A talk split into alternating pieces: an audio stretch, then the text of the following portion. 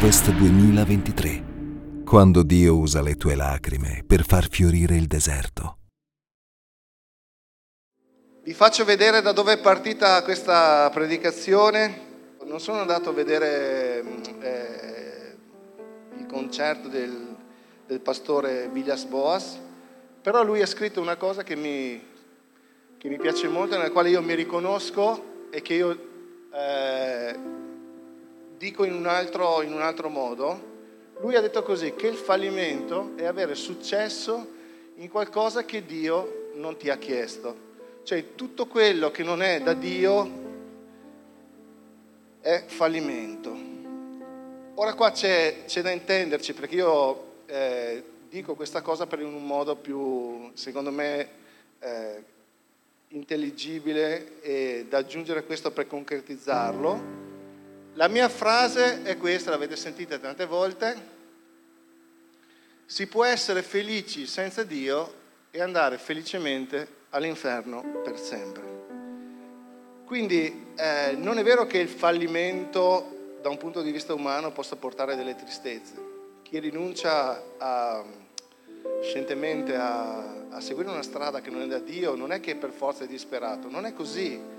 Ragazzi, non è vero che chi non, è, che chi non ha Dio è triste.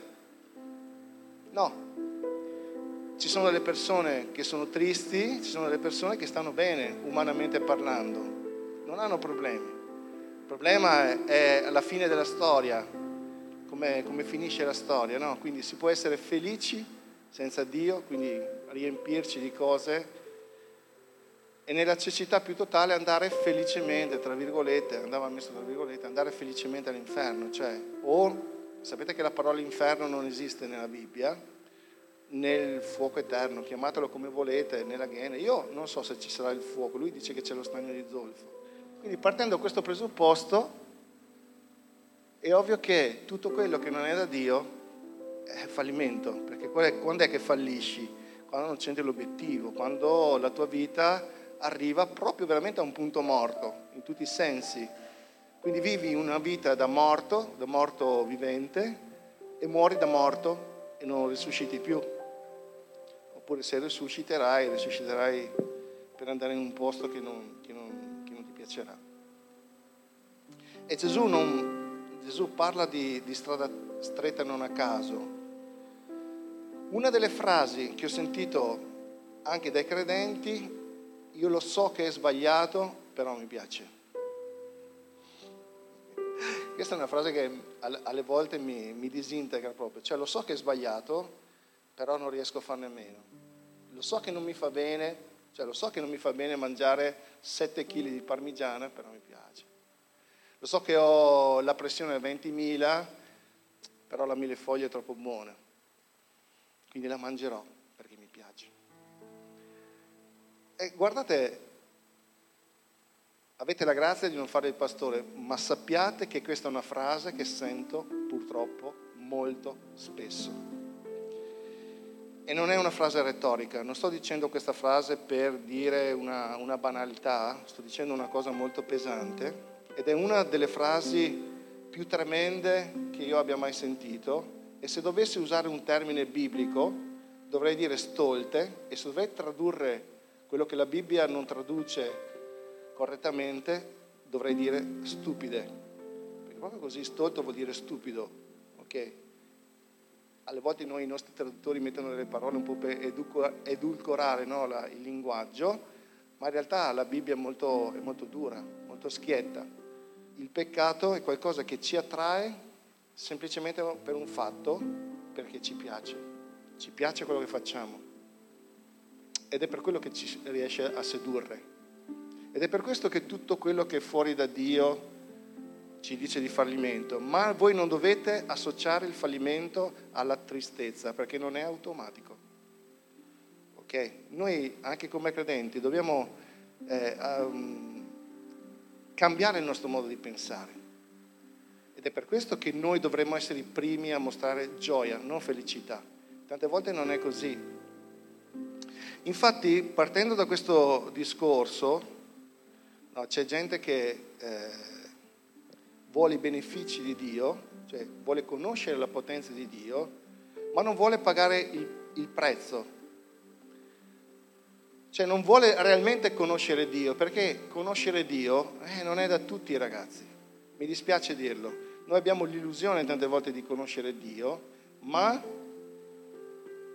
ci comportiamo da stupidi, cioè sottovalutiamo che tutto quello che facciamo entrare nella nostra vita, che non è da Dio, eh, ci porterà sicuramente, guardate, è così, è matematico, ci porterà al fallimento.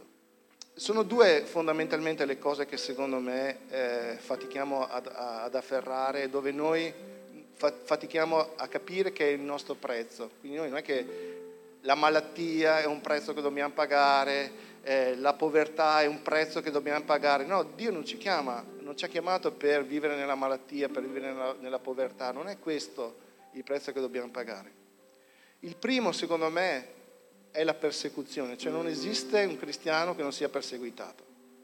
Non un, martire volontario, uno che si espone nel, così stoltamente a, a, agli insulti degli altri, ma chi vive da cristiano non è che per forza deve, essere crocefisso o essere messo in un, in un lager, ma alle volte no, le nostre prese di posizione, la nostra vita coerente ai principi del Vangelo ci costa un prezzo perché le persone, non voglio dire che ci emarginano, però ci evitano, non, non ci vogliono sentire. E quindi quello è un prezzo, la persecuzione per rimanere integri e fedeli a quello che noi cantiamo qua. Ti sono grato, santo e separato per la tua gloria. Noi lo cantiamo, poi lo, lo pensiamo, lo viviamo, crediamo a quello che cantiamo o cantiamo e basta. Cioè noi siamo veramente santi, grati, santi e separati Secondo, il secondo prezzo che dobbiamo, secondo me, pagare è quello della trasformazione. Quindi noi, a noi piace conoscere la potenza di Dio ed è giusto che conosciamo la potenza di Dio e Dio si manifesta con potenza, ma quello che fatichiamo è, è conoscere Dio veramente, perché conoscere Dio implica il fatto che noi dobbiamo essere eh, sottoposti a un processo di trasformazione profondo. Senza que- dice eh, la parola, non lo dico io, che se noi non siamo santi non, possiamo, non potremo vedere Dio. Non lo dico io. Adesso non sto a ripetere il discorso della santità, dell'azione della grazia, che non dipende, da, oh, ok, perché sennò diventa veramente pesante. Però riflettete sulle cose che già vi ho condiviso nelle altre eh, predicazioni.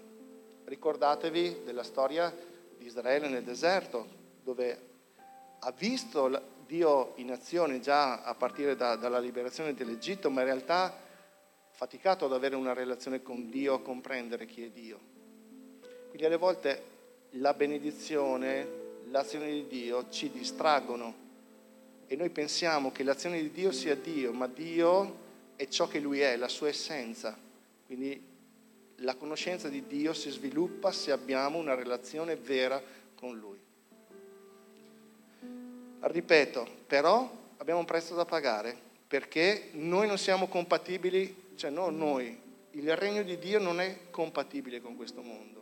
Lo ha detto Gesù, il mio regno non è di questo mondo, quindi significa che ci sono delle cose che sono possibili. Ok? Questo mondo non è che è fatto per vivere in un monastero, non è che Dio ci ha fatto per vivere in un monastero o sulle alture in mezzo alle capre. Eh, o in mezzo alle pecore e non avere relazione con nessuno. No, abbiamo il mare, il lago, le cose belle perché ne godiamo. Ma noi non apparteniamo a questo mondo, tutto quello che vedete qua, tutto quello che vi piace qua, tutto il tempo che spendete per avere le cose qua, eh, non è tempo che noi investiamo per il regno di Dio. Lasceremo tutto qua. Sto usando veramente dei paradossi per farvi, cap- farvi passare il messaggio. Dio ci crea con amore. La mia predica si, si intitola Dalla teoria alla pratica, perché un conto è la teoria che conosciamo, e un conto è la pratica. Partiamo dal presupposto che Dio ci crea per amore, ci ha creato per amore. Cioè non c'è un altro motivo per il quale Dio ci ha creato. Cioè noi esistiamo non per tribolare tutta la vita, ma Dio ci crea in un moto d'amore, in un pensiero che non è il nostro modo di pensare, ma un pensiero suo che nasce da un moto d'amore, cioè tutto quello che Dio è amore, anche il suo spirito è amore. È chiaro perché dobbiamo, dobbiamo comprendere questo perché la nostra quotidianità ha a che fare con altri aspetti che sono la sofferenza, le fatiche, il lavoro, la difficoltà delle relazioni. Ma questa è una vita corrotta a motivo del peccato. La nostra condizione non è per sempre, siamo in un, in un deserto che finirà, perché in realtà la vita è un deserto se ci pensate. Dio ci crea per amore e per cosa? Perché Lui voleva qualcuno con il quale condividere se stesso.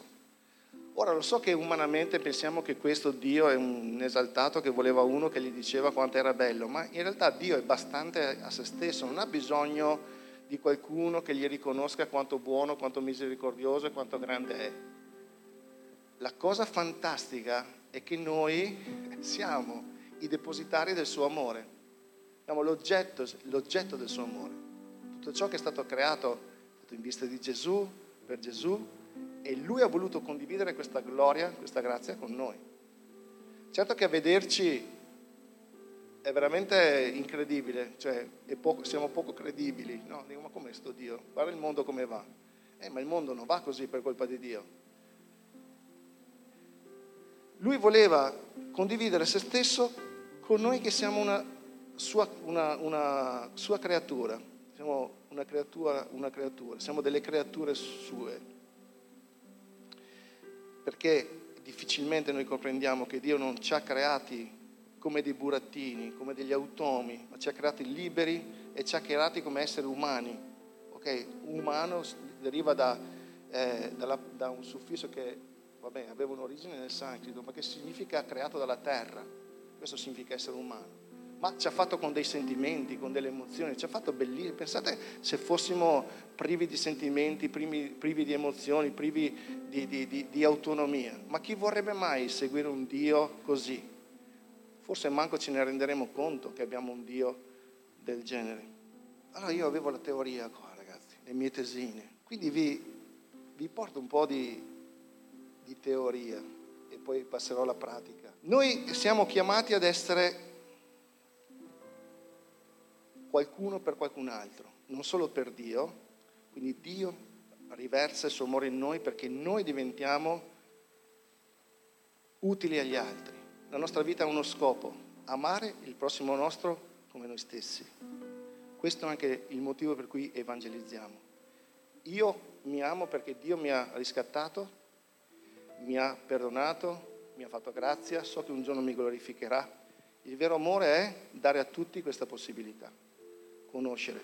Amare gli altri ha un, tutta una serie di, di dinamiche, ma principalmente è di agli altri che c'è un Dio che li ama.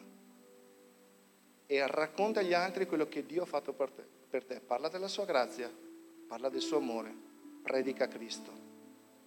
La fede viene dall'udire e l'udire viene dalla parola di Dio, viene dalla parola di Cristo. Amen? Quindi se io amo, mi amo, sono felice con me stesso, perché Dio mi ha restituito la mia dignità, ha restaurato la mia immagine di figlio di Dio. Se amo l'altro, devo dare all'altro la possibilità di entrare in questa libertà, se io sono libero. Se non sono libero, no. Uno dei, uno dei problemi che dobbiamo superare è capire che noi siamo come dovremmo, o come dovremmo essere a immagine di Dio, a immagine di Gesù, di Gesù e fare quello che Gesù fa. Quindi consolare, essere collaboratori della grazia affinché la grazia possa essere eh, accolta anche dagli altri. Possiamo essere degli esortatori, oggi diremo dei motivatori, useremo una, una, una parola moderna dei motivatori Possiamo essere dei confessori, cioè quelli che, che ascoltano le problematiche degli altri.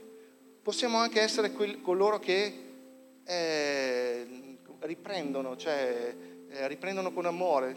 Quindi dicono ragazzo stai sbagliando strada, guarda che, come ho detto qua, questa è una riprensione, con amore. Guarda che tutto quello che non viene da Dio ti porterà a fallire. Ma non pensare che perché sarai fallito su questa terra sarai infelice. Questo è l'inganno più grande.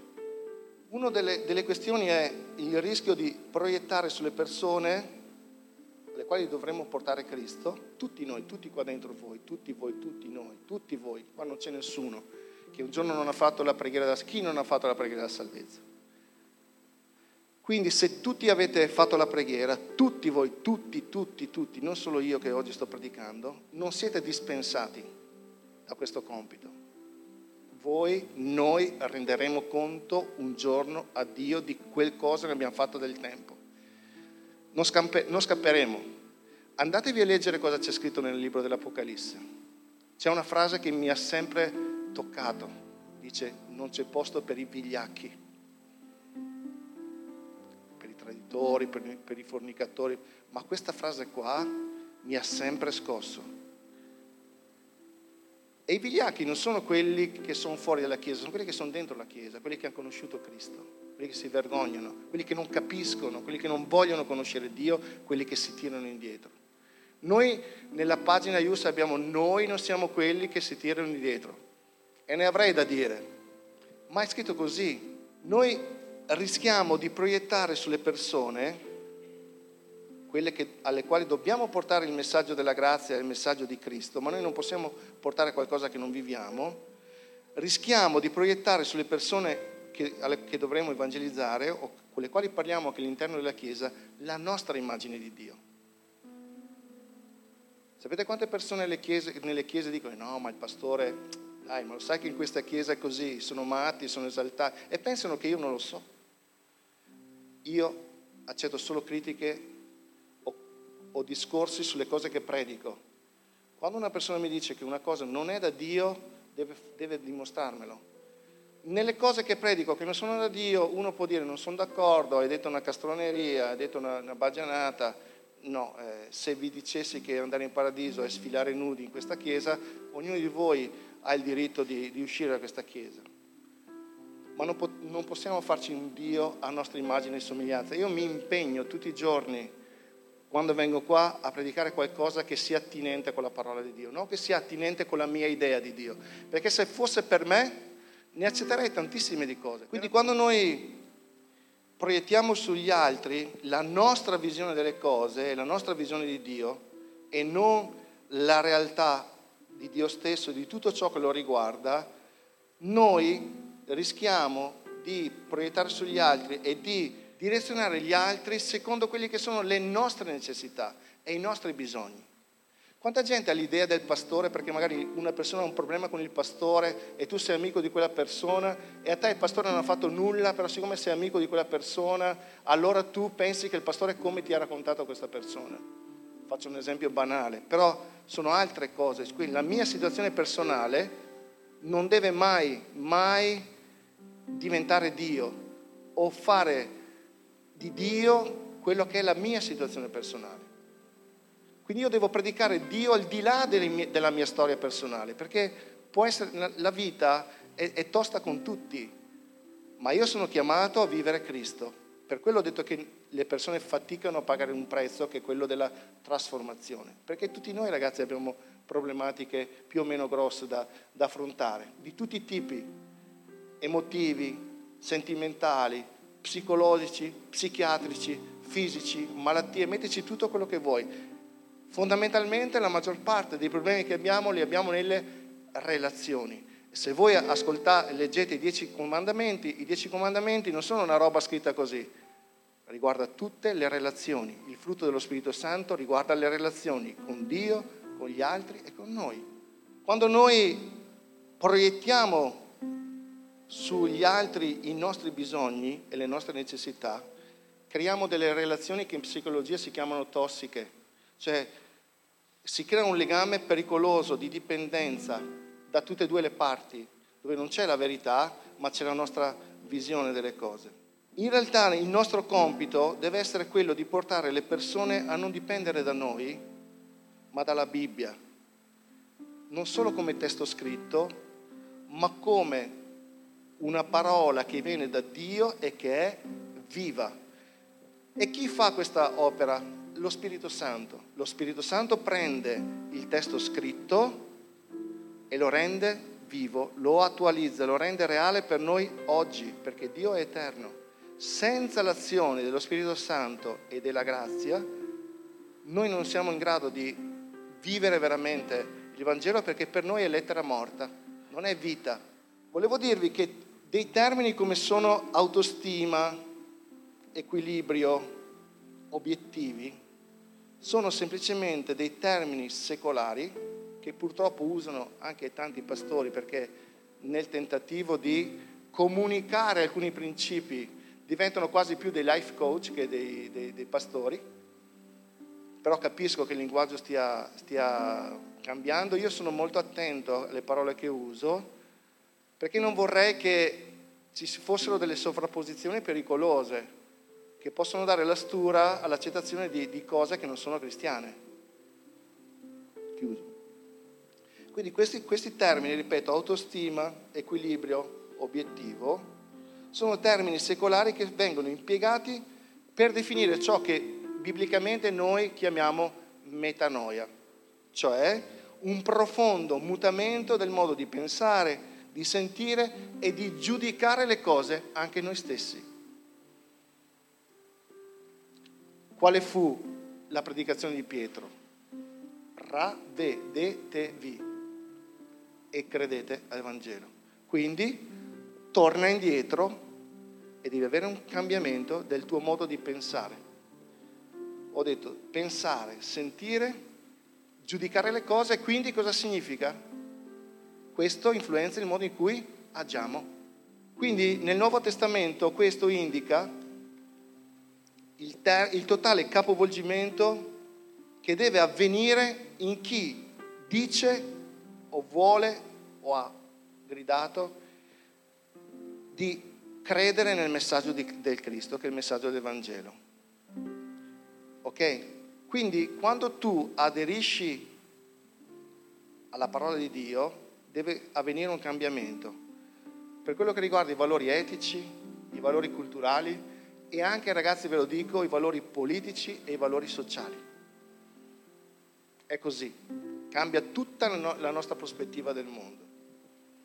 Qual è la differenza fra le scienze moderne come la psicologia, la psichiatria, tutte quelle che cominciano con psi? Beh, non è che, che, vanno male, io non sono, sappiate che non sono contro gli psicologi, mandiamo noi le persone dagli psicologi. E ci sono delle persone che hanno bisogno di qualcuno che li ascolti, perché per loro la Chiesa non è una risorsa ma un problema, quindi serve la persona esterna che dirà le stesse cose che diciamo noi, ma non lo dicono i pastori, quindi i pastori non hanno... Eh, togliamo l'idea a queste persone che noi possiamo fare delle preferenze. Quindi la psicologia cosa dice? Questo cambiamento lo devi fare tu. Mentre noi come cristiani c'è un, un cambiamento che è sostanziale, molto importante, dice sì, questo cambiamento lo devi fare tu, ma non lo puoi fare da solo e non lo devi fare da solo, hai bisogno di qualcuno che ti aiuti. Dio e poi pregando che nella Chiesa ci sia un contesto sano. Quindi questo cambiamento di mente psicologicamente si chiama concetto di alterità, cioè di dipendenza e di interazione con l'altro, senza il quale non possiamo parlare di valori cristiani. Forse se non sto bene con gli altri è perché non sto bene con Dio se dipendo dagli altri, se ho relazioni tossiche con gli altri perché forse non sto bene con Dio. Ho anche con Dio una relazione tossica. Non lo conosco. Conosco la sua potenza, ma non conosco il suo cuore. È molto più facile essere deviati dalla benedizione, deviati nel senso di chi, non, chi poi pensa che quello è Dio, e invece l'educazione cristiana passa anche da, dall'incontro gli uni con gli altri. Noi siamo chiamati a consolare, per esempio. Ci dice che il cambiamento della mente è quel cambiamento che ci, ci consente di vivere tecnicamente nell'allegrezza, nella gioia. Perché? Perché noi veniamo guariti e la nostra immagine viene restaurata e non dipendiamo più dall'approvazione degli altri se non in quello che c'è necessario. Io se lavoro ovviamente devo lavorare bene, devo, devo, devo essere, ricevo uno stipendio perché comunque devo fare un, un tipo di lavoro. Non sto parlando di quel tipo di approvazione, ma quell'approvazione che mi fa sentire persona. E noi invece alle volte cerchiamo l'approvazione in chi magari come ho detto prima, ha una visione di Dio, di se stesso, della vita completamente distorta e non ci può dare la giusta. Quindi noi cerchiamo approvazione in chi? Nei nostri simili, quelli che hanno il nostro stesso problema e sono gli unici che non ci possono aiutare. Infatti i simili si attraggono e non è detto che sia un bene. Infatti noi non dobbiamo cercare l'anima gemella, smettete di cercare l'anima gemella, dovete cercare qualcuno di diverso. Se cercate l'anima gemella c'è già un altro uguale a voi quindi noi consoliamo non perché le cose vanno bene o perché non vanno sempre, non è che vanno sempre male, dai ragazzi, chi è che può dire che le cose gli vanno sempre male? Non perché le cose andranno sempre bene o perché quando preghiamo nel nome di Gesù come ci hanno insegnato, no, Dio si piega ai nostri desideri, le cose cambiano. Quanti hanno pregato nel nome di Gesù e non è accaduto niente? Ho pregato nel nome di Gesù e non è cambiato niente, apparentemente. Forse non è cambiato come vuoi tu, ma nel nome di Gesù non è una parola magica che piega la realtà a ciò che desideriamo noi. Noi consoliamo perché sappiamo che Dio è costantemente all'opera affinché ogni cosa cooperi per il nostro bene, il nostro e quello degli altri. Quindi indipendentemente dalla mia situazione ci saranno dei momenti in cui dovrò consolare gli altri di una consolazione che è sovrannaturale, il che non vuol dire che sarò ipocrita, ma vuol dire che io trasmetto qualcosa che non è mio, trasmetto la consolazione di Dio che prima nel tempo avrò sicuramente provato, quindi non sto mentendo, sto trasferendo qualcosa che Dio ha depositato dentro di me. E così spero che qualcuno faccia con me, se ho bisogno di essere consolato. Quindi questa realtà che viviamo è mutuata cioè passa dall'amore di Dio ed è vivificata dall'amore di Dio. Quindi la nostra fonte è Cristo. Noi siamo portatori di grazia, siamo chiamati a promuovere processi di fede nella vita della gente, cercando, ragazzi, di aiutare le persone a sganciarsi da alcuni schemi religiosi. E anche questa è un'esperienza che io ho fatto all'interno della Chiesa perché ci sono persone che non lo dicono apertamente, ma hanno una grande sofferenza perché hanno umanizzato Dio, proprio perché hanno una loro idea di Dio, si sono fatte un'immagine di Dio, lo hanno cristallizzato in un'immagine fallibile di Dio. E sapete quando noi pensiamo che Dio è fallibile? Non perché noi non crediamo che lui non possa fare le cose, ma quando noi pensiamo di non essere abbastanza. Quando noi poniamo limiti all'amore che Dio ha per noi. Lì cominciamo a dire che Dio è un Dio fallibile, perché gli mettiamo dei paletti. E quindi Dio non mi ascolta perché ho peccato troppo, Dio non mi ascolta perché non ho pregato abbastanza, Dio non mi ascolta perché non sono abbastanza puro, non sono abbastanza santo. E allora non decidiamo veramente di cambiare e quindi le nostre relazioni non cambiano, non cambiano i nostri rapporti con i figli, non cambiano i nostri rapporti con i genitori, non cambiano i nostri rapporti nei matrimoni.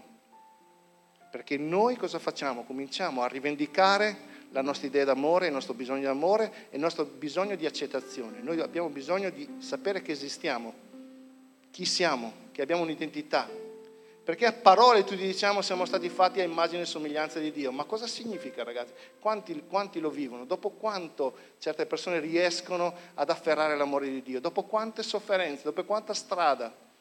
E beh, finché ti, ti insegnano che nel nome di Gesù succede tutto, come fosse la chiesa un Luna Park, la vedo dura. Uno, Gesù ti ha detto che sarai perseguitato a causa del suo nome e dovrai portare la sua croce. E la sua croce è cosa? Servirlo e non puoi servirlo come vuoi tu, devi cambiare il tuo modo di, di essere, di pensare. Tutto parte, non è vero che parte dal cuore, parte, parte dall'uomo interiore, parte dal nostro modo di pensare. Non l'intelligenza, l'intelletto. Infatti la fede è ciò che riceviamo con l'intelletto e la speranza è ciò che crede che quello che abbiamo ricevuto nell'intelletto è vero. Per questo la speranza è l'altra medaglia della, della, della fede. Questa è la teoria. La pratica ce la mostra Gesù. E Gesù come sempre è allucinante, cioè una roba...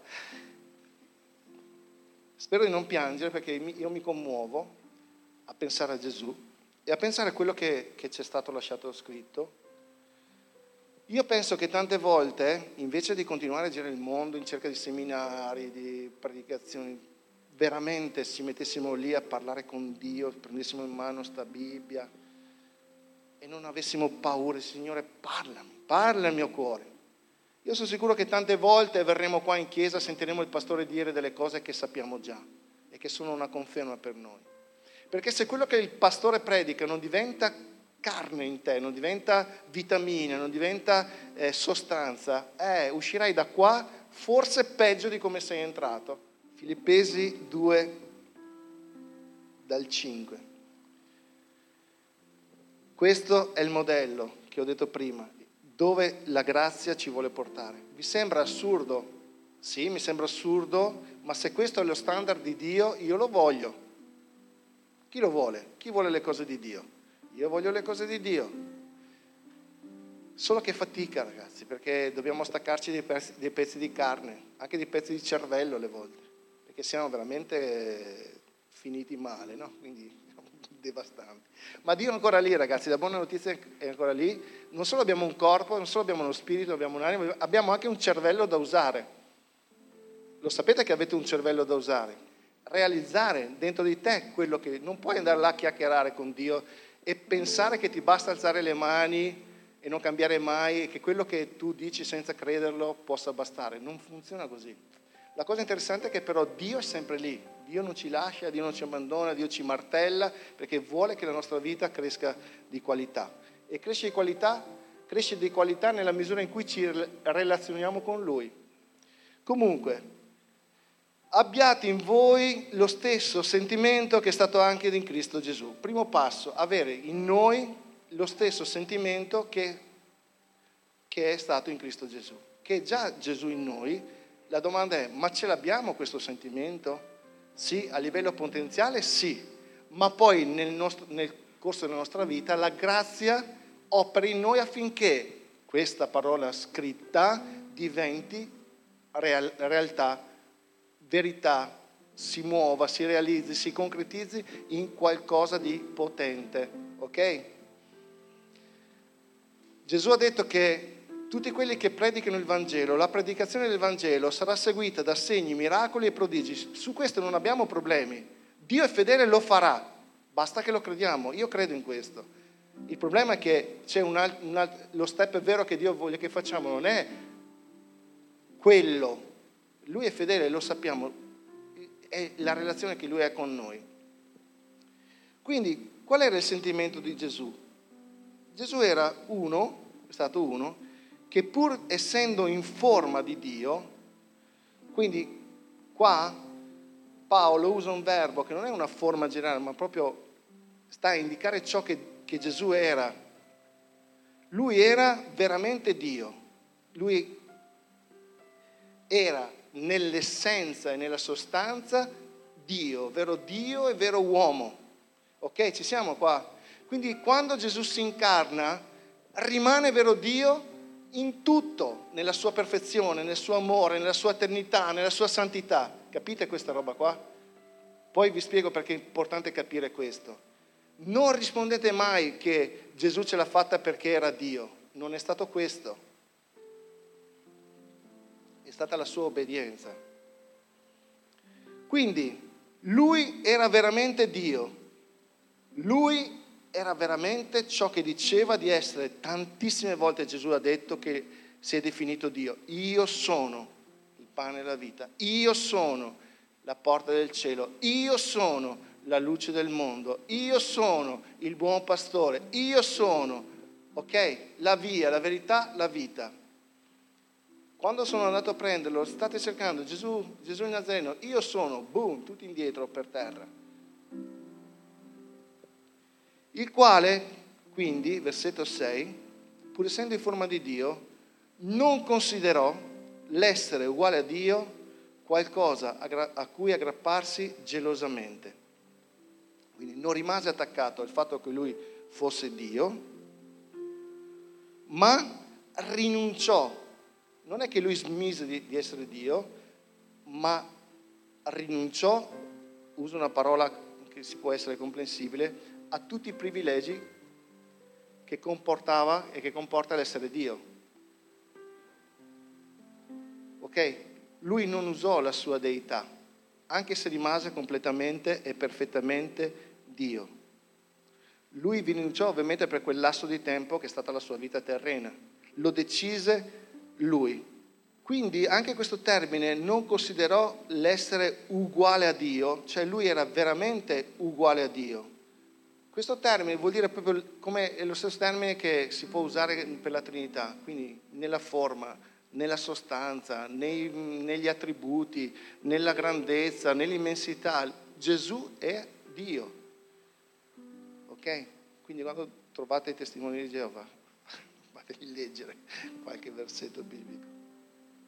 Qual fu la sua scelta? Quindi lui era Dio, era veramente Dio, era sostanzialmente Dio, era nell'essenza Dio, ma decise per questo tempo di svuotare se stesso, cioè l'autospogliazione di se stesso, cioè rinunciò a colui che era. Oh, voglio farvi una domanda. Quante volte noi siamo disposti a rinnegare noi stessi, a rinunciare ai nostri privilegi, ai nostri diritti, alla nostra idea di giustizia per amore dell'altro? Perché questo è il modello, quella è la teoria, questa è la pratica, alla quale nessuno può far finta, di, nessuno può far finta che non ci sia. E cosa che ha fatto lui? Prende la forma di servo, quindi cosa, cosa ha rinnegato Gesù? Secondo voi cosa può rinnegare Dio? Ad esempio la sua gloria. Ha rinunciato alla sua, ha rinunciato alla sua gloria. E quando lui dice ha svuotato se stesso, prendendo la forma di servo, cioè veramente servo, vuol dire che lui ha accettato di sottomettersi alla volontà del Padre, pur rimanendo Dio.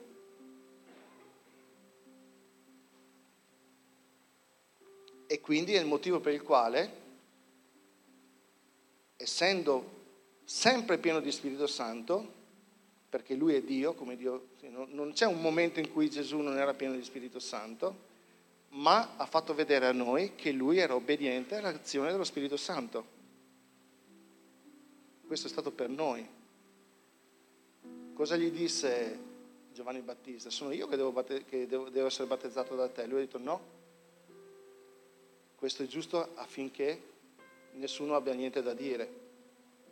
Quindi non è che Gesù si è riempito di Spirito Santo quando è sceso lo Spirito Santo. Gesù è sempre stato, è stato concepito per opera dello Spirito Santo. Il seme è santo da sempre, nell'eternità. Quindi Gesù si incarna, diventa simile all'uomo per un tempo, rinuncia alle sue prerogative di Dio e si fa simile agli uomini. Quindi anche qua la parola forma, forma di servo, è veramente un servo al 100%. Lui fece la volontà del Padre perfettamente e in ogni cosa. Dice, trovato esteriormente come un uomo, umiliò se stesso, ancora. Esteriormente perché? Perché esteriormente non si vedeva che Gesù era diverso da noi. Infatti non tutti hanno la capacità di capire chi è Gesù dentro, non ce l'hanno avuto tutti. Cosa ha detto Gesù a Pietro? Te l'ha rivelata il Padre mio, altrimenti tu zero proprio. Non puoi dire che Gesù è Dio se non per lo Spirito, non lo vedremo. Infatti le persone non lo vedono che Gesù è Dio.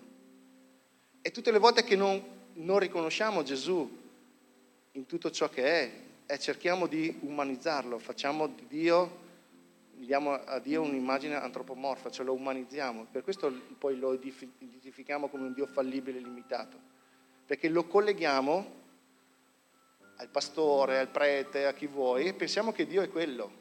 No, non è quello Dio. Io non sono Dio. Se guardate me ne trovate difetti, voi dovete ascoltare lo Spirito, mica me. Dovete ascoltare me se le cose che vi dico sono vere oppure no. questo vale per tutti, quando parliamo di Dio dobbiamo avere coerenza. Umiliò se stesso perché? Eh, perché ovviamente come uomo decise di rinunciare anche ai suoi diritti umani, perché lui era, era innocente e subì non solo una morte così, ma subì una morte umiliante che gli stessi giudei schifavano. Morì sulla croce. Si fece obbediente fino alla morte e fino alla morte di croce. Gesù poteva evitare questo? Eh, evidentemente no, perché sennò Dio avrebbe scelto un'altra strada. Quando l'uomo peccò, io ho letto questo studiando i padri della Chiesa, per esempio, ma c'è questa frase che mi piace tantissimo ed è anche la mia idea. Cioè il peccato dell'uomo fu contro il creatore che è infinito, quindi anche la conseguenza del peccato è stato, fatto, è stato peccato contro l'essere infinito. E le conseguenze del peccato sarebbero state infinite. Quella è la dimensione del peccato, contro il creatore che è santo, ed è eterno ed è infinito. E quindi chi poteva poi arrivare a soddisfare l'esigenza che il Padre aveva di perdonare? Cioè, cosa, cosa, cosa, serviva perché noi potessimo eh, essere perdonati del peccato? Un sacrificio di quel livello. Ma c'era un uomo sulla terra che poteva mai arrivare a quella misura dell'infinito? E quindi non poteva essere che Dio stesso, nella sua piena umanità, perché Dio fu veramente uomo, in tutto e per tutto, tranne che nel peccato, perché il seme era divino. Quindi Gesù non muore come Dio, muore come perfettamente uomo, santo, perché lui era pieno di Spirito Santo, pieno di grazia e di verità. Ed è per questo che su di lui il peccato non ha avuto presa. Ed è per questo che in lui noi abbiamo il perdono dei peccati. Lui soddisfò pienamente questo, passatemi il termine, questo, questo insulto, questa ferita alla santità di Dio, che sarebbe stata irreparabile senza la croce di Gesù. Morto senza peccato, innocente davanti a Dio e davanti agli uomini. Eppure su di lui è caduta la colpa che spettava a noi. Lui non è mai stato Gesù sfiorato al peccato, mai, mai, mai, mai, mai, mai, mai, mai, mai, mai. Ha pagato il prezzo al posto nostro. E il fatto che lui non sia mai stato sfiorato dal peccato lo dimostra il fatto che Dio lo ha risuscitato dai morti. Quando Dio risuscita Gesù dai morti, dimostra a noi che quel sacrificio è completo, completo e bastante per sempre. Non c'è bisogno d'altro che avere fede in Lui e in quello che ha fatto sul legno della croce. Partendo da questo, la grazia può operare in noi. Ce ne sono delle cose da, da cui prendere spunto per chiedere a Dio che ci dia una mano a cambiare. Quindi per non vivere una vita preda de, della vita, scusatemi il gioco di parole preda di quello che non abbiamo piuttosto di quello che abbiamo. Preda dell'idea e della, di quello che gli altri pensano di noi piuttosto che preoccuparci di quello che Dio pensa di noi. Una vita fatta di quello che gli altri ci permettono di fare piuttosto che quello che Dio vuole che facciamo. Allora la felicità, la gioia che troviamo in Dio diventa veramente qualcosa di liberatorio, perché noi viviamo nella verità. E quando noi viviamo nella verità siamo veramente liberi. La domanda è quanta verità c'è nella tua vita? Quanto questo Gesù è concreto nella tua vita? Lui dice, ok, io avevo tutti i diritti del mondo, ma per amore vostro ho rinunciato ai miei privilegi, mi sono svuotato, cioè ho rinunciato a chi ero e sono sempre rimasto chi, chi, ero, non sono mai cambiato, non sono mai diminuito, non sono diventato meno Dio, io e il Padre siamo uno. Ragazzi, questa, questa roba qua ha fatto andare fuori di testa i farisei, Lui lo poteva dire perché era Dio, io e il Padre siamo uno. Però ha detto che anche noi diventiamo uno con il Padre quando siamo in Lui. Pensateci, pensateci ragazzi, quando dite non ce la faccio, non voglio, no, quando pensate che le relazioni siano morte per sempre, ricordatevi che Gesù ha risuscitato uno che erano quattro giorni che era nella tomba. Basta volerlo. Non ti ho detto che se tu credi vedrai la gloria di Dio, ma tante volte non ci crediamo perché vogliamo la nostra giustizia. Siamo feriti, siamo traditi e noi siamo eh, le pecore, quelle, quelle scarse. Io penso che, che Dio che è morto per me è lo stesso Dio che è morto per te, non è che abbiamo due, due Gesù diversi uno che mi vuole più bene perché sono pastore e uno che ti vuole un po' meno bene perché non predichi mai. Cosa c'entra? Capite? Capite che questa, questa, potenza, guardate che non è una cosetta da niente, questa che ha fatto Gesù, è, sono dei versetti che sono, sono di una potenza incredibile. Ebrei 2, 14. Poiché dunque i figli, i figli di chi? Figli, no, figli Dio, hanno in comune tra di noi il sangue e la carne, egli pure vi ha similmente partecipato. Ricordatevi che c'è scritto similmente perché la cosa che ci differenzia non è la carne e il sangue, ma il fatto che lui non ha peccato. Quindi per questo che è scritto simile all'uomo, perché la, lui ovviamente non ha, ha provato tutto tranne che il peccato. Per distruggere, colui, per distruggere con la sua morte colui che aveva il potere sulla morte, cioè il diavolo. Vai all'altro versetto che mi, mi sembra che c'è una bella cosa, andiamo avanti. 15, 2,15, scusa. E liberare tutti quelli che dal timore della morte erano tenuti schiavi per tutta la loro vita. Pensate che storia. Noi vogliamo essere liberi, vogliamo vivere, eppure siamo prigionieri perché abbiamo paura che, qualcosa muoia che moriamo. Tutto quello che parla di morte nella nostra vita non viene da Dio, non viene da Dio. Sapete qual è la nostra soluzione ai problemi? Tante volte all'idea che qualcosa possa morire, qualcosa di tragico, che è l'indifferenza.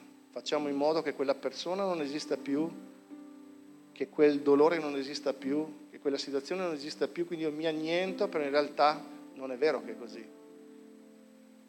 L'indifferenza è qualcosa che costa un sacco di energia emotiva e psichica, ragazzi. Perché la prima persona che devi annientare sei tu.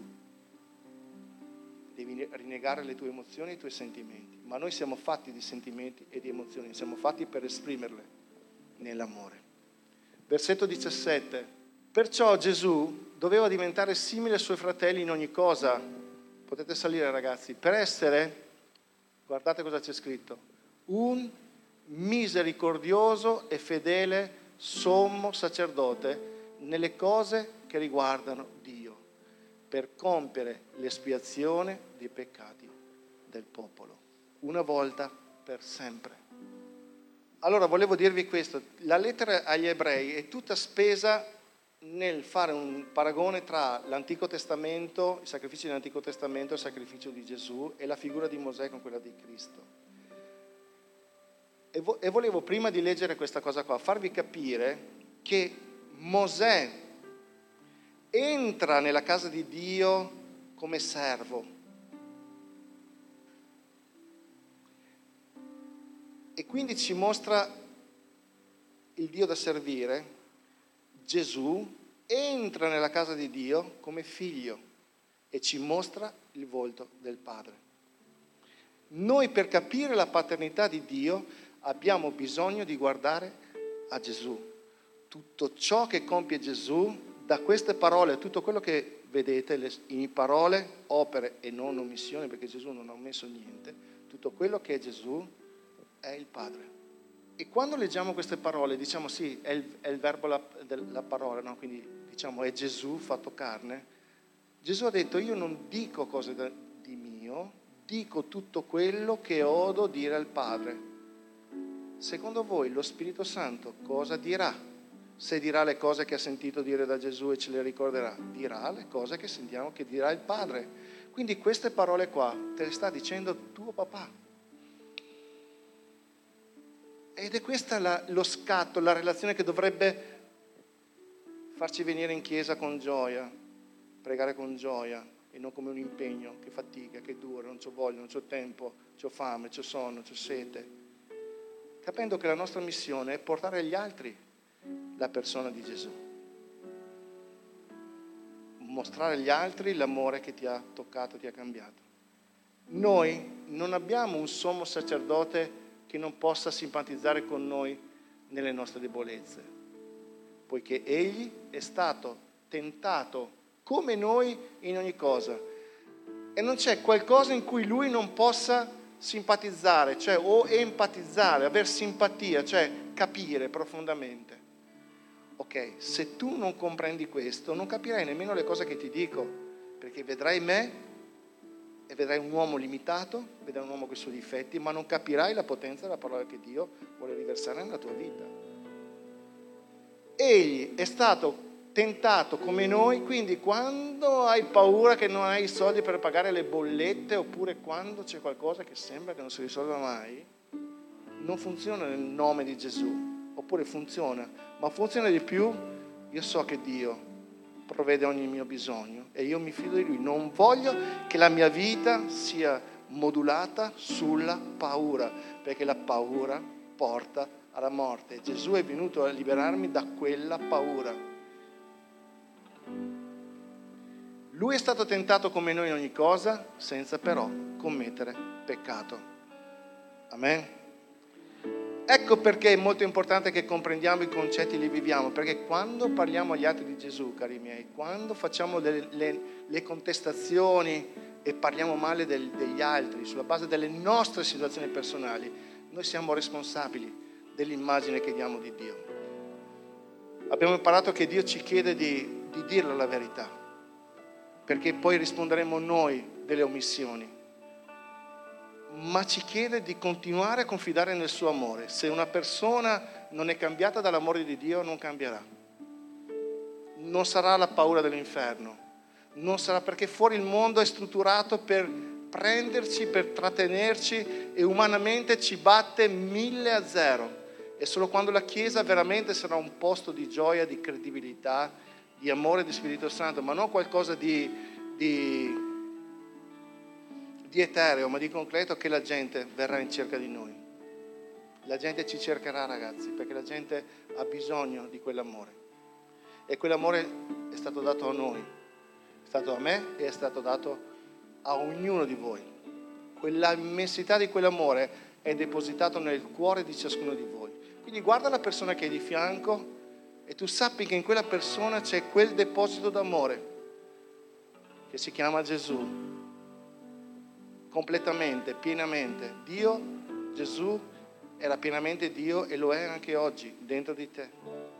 Quando tu hai successo in qualcosa di, che Dio non ti ha chiesto di fare, o qualcosa che io direi, qualcosa che non è Dio, e tu sei, hai fallito, non hai centrato il bersaglio, quello vuol dire fallimento, non centro il peccato, non centro il bersaglio, esco dalla chiamata. Ricordati una cosa, che il fallimento non fa di noi dei falliti, è in ciò in cui ci riconosciamo. Dio rimane Dio, noi rimaniamo noi. Dio non si sposta da là, non ci lascia e non ci abbandona. Se abbiamo fallito, il nostro compito è, se dobbiamo chiedere perdono, perdono, se dobbiamo restaurare, lasciarsi restaurare, alzarci in piedi e camminare, perché il mondo ha bisogno di gente che predichi Cristo. Amen.